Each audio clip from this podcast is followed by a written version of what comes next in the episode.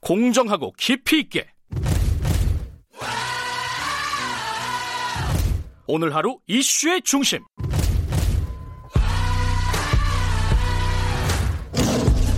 김경래 최강 시사.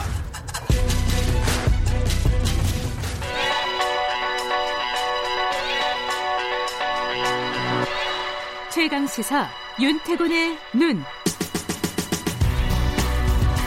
네, 윤태곤의 눈 의제와 전략그룹 더모아의 윤태곤 정치 분석 실장 나와 계십니다. 안녕하세요. 네, 안녕하세요. 오늘까지 후보 등록인가요? 예, 오늘 저녁 6시까지예요. 음, 그리고 음. 공식 선거운동은 4월 2일부터 14일. 사전 투표는 4월 10일, 11일 이틀, 그리고 4월 15일이 네. 선거. 예.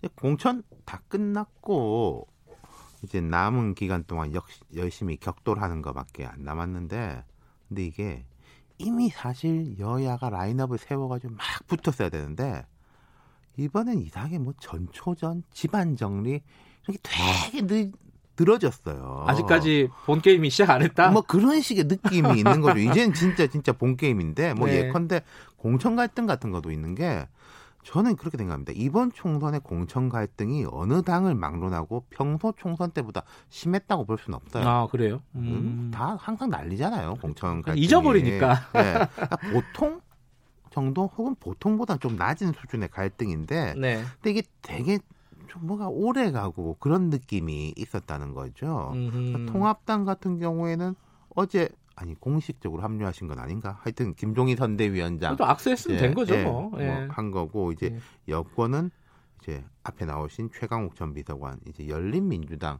이슈가 음. 이제부터 쫙 본격 궤도에 오르는 거고요. 이게 이번 선거는 이제 유권자 입장에서 보면 가장 이제 헷갈리는 것 중에 하나가 위성 정당입니다. 그죠? 아니 그렇죠. 이번 정당 명부 투표 용지에 올라가는 정당이 이제 수십 개라는데 이런 것도 이제 처음 있는 일이고 60cm가 넘을 것 우리가 같다고. 막 그런 예. 이야기 하잖아.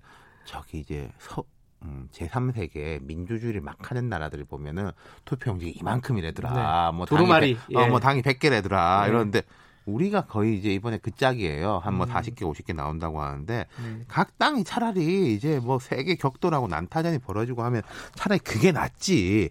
뭐 혼전 양당이라고나 할까? 그렇죠. 이름도 헷갈리고요. 네. 예, 이게 이제 여기에 이 정치적인 변수는 아니었는데 이 전염병 코로나 아, 그렇죠. 19가 겹쳐가지고 더뭐뭐 문제가 복잡해지는 느낌이에요. 코로나 느낌이. 19가 첫 확진자가 발생한 게 1월 20일입니다. 예. 이제 두 달이 훌쩍 넘었죠. 아 그래요, 맞아요. 예. 우리 삶에 대한 지배력이 어마어마하잖아요. 네. 그리고 오늘 이제 금요일인데 다음 주 그 다음 주 초가 되면은 개학 이슈. 음, 4월 6일 계약하냐 네. 마냐. 예. 그 개학 이슈라는 것은 전 사회가 어느 정도의 좀 일상으로 돌아간다라는 뜻이거든요. 그게 이제 시그널이죠. 그렇죠. 예. 그게 좀 부드럽게 진행이 될 것인지 또 혼란이 벌어질 음. 것인지 이런 것까지 해서 이번 총선은 코로나 19 총선이라고 해도 과언이 아닌 거죠. 아, 뭐 이렇게 여쭤보면 너무 무식하다는 얘기 네. 들을 수 있겠지만은 코로나 19가 정치공학적으로 보면 어, 누구한테 자, 유리할까요? 현재 상황에서 보면 여당이 유리합니다. 그래요? 예, 무조건 유리합니다. 지금 전 세계적으로요, 웬만한 나라의 대통령, 총리, 국가 지도자의 지지율 다 뛰고 있습니다. 그렇군요. 예, 유럽, 미국, 일본 할 거 없고, 뭐 예컨대 이탈리아가 사망자 숫자가 엄청나고 그러지 않습니까? 그렇죠. 이탈리아 총리 지지율도 뛰어요. 그거 진짜 의외네요. 우리나라도 어. 이번 주에는 문 대통령 지지율이 모든 여론조사 조사 기관에서 유의미하게 뛰었습니다. 음, 음. 이게 왜 그러냐면은요. 자, 위기가 오면은 어쨌든 사람들이 행정력에 집중을 하게 되는 거예요. 아하. 정부의 행정력. 이 행정력이 흔들리면은 아예 감당이 안 된다. 네네네. 잘하건 못하건 시스템을 유지해야 된다. 네. 그런 생각. 전쟁 나면요. 지지율 다 뛰거든요.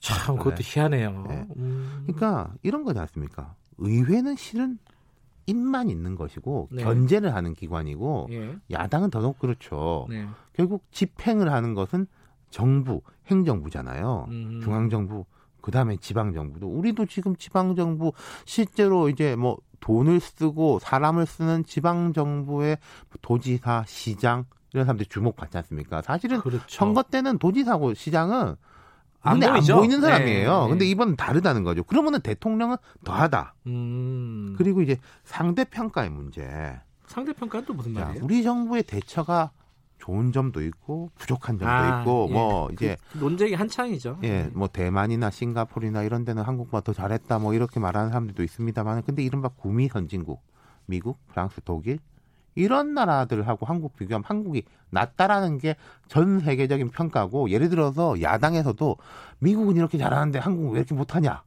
이런. 말씀 들어보셨습니까? 아무도 예. 그런 이야기 하는 사람은 없죠. 그러니까 문재인 정부가 잘한다 못한다 절대 평가의 기준은 또 있지만은 상대 평가의 기준으로 봤을 때 음, 낫다라는 거. 그리고 재정 투입 같은 경우에도 뭐 방금 서병수 후보도 뭐 여러 이야기 하셨습니다만은 지금 100조 몇십 조 이런 이야기 나오는데 평시 같으면은 총선 앞두고 퍼주기냐 선심 쓰기냐 이런 공방이 치열할 텐데 그 얘기 못하죠. 못하죠. 음. 뭐 미국 2천조, 뭐 영국 6, 뭐 일본 600조, 뭐 400조, 500조 뭐 이러는데 부족하다 이렇게 얘기해야 되는 아, 그러니까, 상황이니까. 예. 예. 그러니까 뭐 야권 입장에서 공격할 수 있는 게 아니 이게 무슨 청와대가 잘한 거냐, 음. 우리 의료진과 국민들이 잘한 거지 예. 이 정도라는 거예요. 네. 그렇기 때문에 이 코로나 19는 물론 아까 제가 말씀드린 4월 6일에 이제 개학 이슈가 남았습니다만은 네. 현재까지로는 이 자체만 보면은 여권이 유리하다. 네. 예.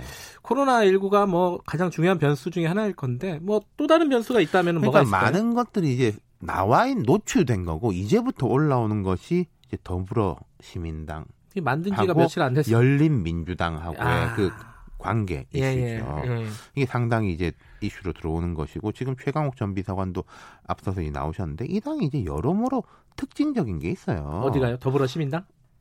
열린민주당? 더? 열린민주당. 열린민주당. 물론 더불어시민당도 특징적이지만은 그건 이제 미래한국당하고 같이 특징적인 거고 예. 이 당이 더 특징적인 게 예. 자, 보통 우리가 비례대표라고 하면은 뭐 시민사회 혹은 뭐 이제 직능 대표의 성격이라서 그렇죠. 예. 원래 좀 잘 모르는 사람들이 많아요. 평소에도 지역구에서는 그렇고. 경쟁력이 또 어, 없고 평소에도 예. 그렇고 그래서 당 보고 찍는 거죠. 네네. 비례대표라는 것은 그게, 그게 이제 정당명 투표 아니겠습니까? 그렇죠. 근데 이 열린민주당은 청와대 전 대변인 3월 15일까지 청와대에서 일하던 비서관 그리고 뭐 조국 전 장관 난 그분 장관이라고 부르면 어색하다 형인데 라고 하는 이제 뭐 법무부 전 인권국장 황인사 뭐 국장이요? 예. 이런 사람들 앞 순위에 쫙 배치시켜 놓고 있잖아요. 당이 아니라 사람으로 끌어들이는 음. 거고 또 이분들이 하나 하나가 빅 스피커고 메시지가 세요. 음흠. 자, 큰 당들은 음, 민주당이나 통합당 같은 경우에는 어쩌니 저쩌니 해도 전체를 보고 갈 수밖에 없습니다. 민주당도 보수도 좀 봐야 되는 거고 그렇죠. 통합당도 좀 진보도 좀 봐야 되는 거고 눈치를 다 봐야 돼요. 외연 확장 뭐 이렇게 그렇죠. 얘기하죠. 그리고 이제 예. 전체를 책임지는 뭐 이런 건데 이 당은 그렇지가 않죠. 그럴 필요가 딱 없는 우리 지지층만 음. 보는 거죠. 네, 네. 그러니까 날렵할 수가 있고 뭐 파괴력이 있을 수 있는 거예요. 뭐 음주운전 전력이나 자녀 국적 같은 경우에도 다른 정당이면 사퇴하거나 사과하거나 하겠지만은 국민이 판단하실 거다. 음. 뭐 이러고 이제 넘어가지 않습니까? 네. 우리, 우리 인터뷰 아닙니까? 이 방송에서. 예, 저 주진영 네, 대표가 나왔었죠. 예. 저는 이제 그런 인터뷰 처음 봤거든요. 큰 당은 그렇게 못 해요. 그게 그분의 캐릭터일 수도 있어요, 사실은. 그렇고 이제 그 당의 특징도 있고 예. 그러니까 지지층에 대한 소구력이 매우 강하고 예. 반대층은 신경 안 쓰는데 반대층은 또 결집될 수가 있고 이로 인해 가지고 근데 어쨌든 열린민주당의 특징을 말씀해 주셨는데 이 열린민주당에서 에 대해서 모당 모당은 아니죠. 정치적으로 얘기하면 더불어민주당에서 각을 세우기 시작했어요. 그렇죠. 자, 예. 어, 열린민주당하고 이제 시너지 효과가 있을 수도 있다. 이런 분석이 있는데, 뭐, 그럴 수도 있을 건데, 기본적으로 눈에 보이는 건 제로섬입니다. 그렇죠. 요 예. 이제 같은 파이에서 가지고 가는 거니까요. 그게 이제 첫 번째고, 두 번째는, 아까 제가 말씀드린 이분들이 이제 공격적이고 지지층만 신경을 쓰는데 반대층 신경 쓸 필요가 없어요. 네. 그럼 그 반대층에서 어떤 반발이 나온다면 그 반대층의 반발은 누구에게 영향을 미치겠느냐? 음. 민주당한테 영향을 미치죠. 그렇죠. 예. 예. 그거는 아직 눈에 안 보이는 거예요. 그러니까 이제 음. 비례대표 선거에서 어 제로섬이가 눈에 보이는 거고 이분들이 뭔가 좀 잘못된 게 있다든지 반응이 안 좋다고 했을 때 민주당한테 악영향 미칠 수 있다는 건 눈에 안 보이는 위험 음. 어떻게 될지 모른다는 거 그렇기 때문에 이제는 메시지가 세지는 거죠 뭐 참칭이다 이런 이야기도 나오고 그리고 웬만한 사람이 이야기해서 먹히지도 않을 테니까 고민정 윤건영 음. 상징성이 센 메신저들 민주당 음. 내에서도 근데 고민정 윤건영 이런 사람들이 말하면 어 저거 사람들이 대통령을 대변하는 사람들인데 그럼 저기서도 불편한 걸 느끼는 거 아니야?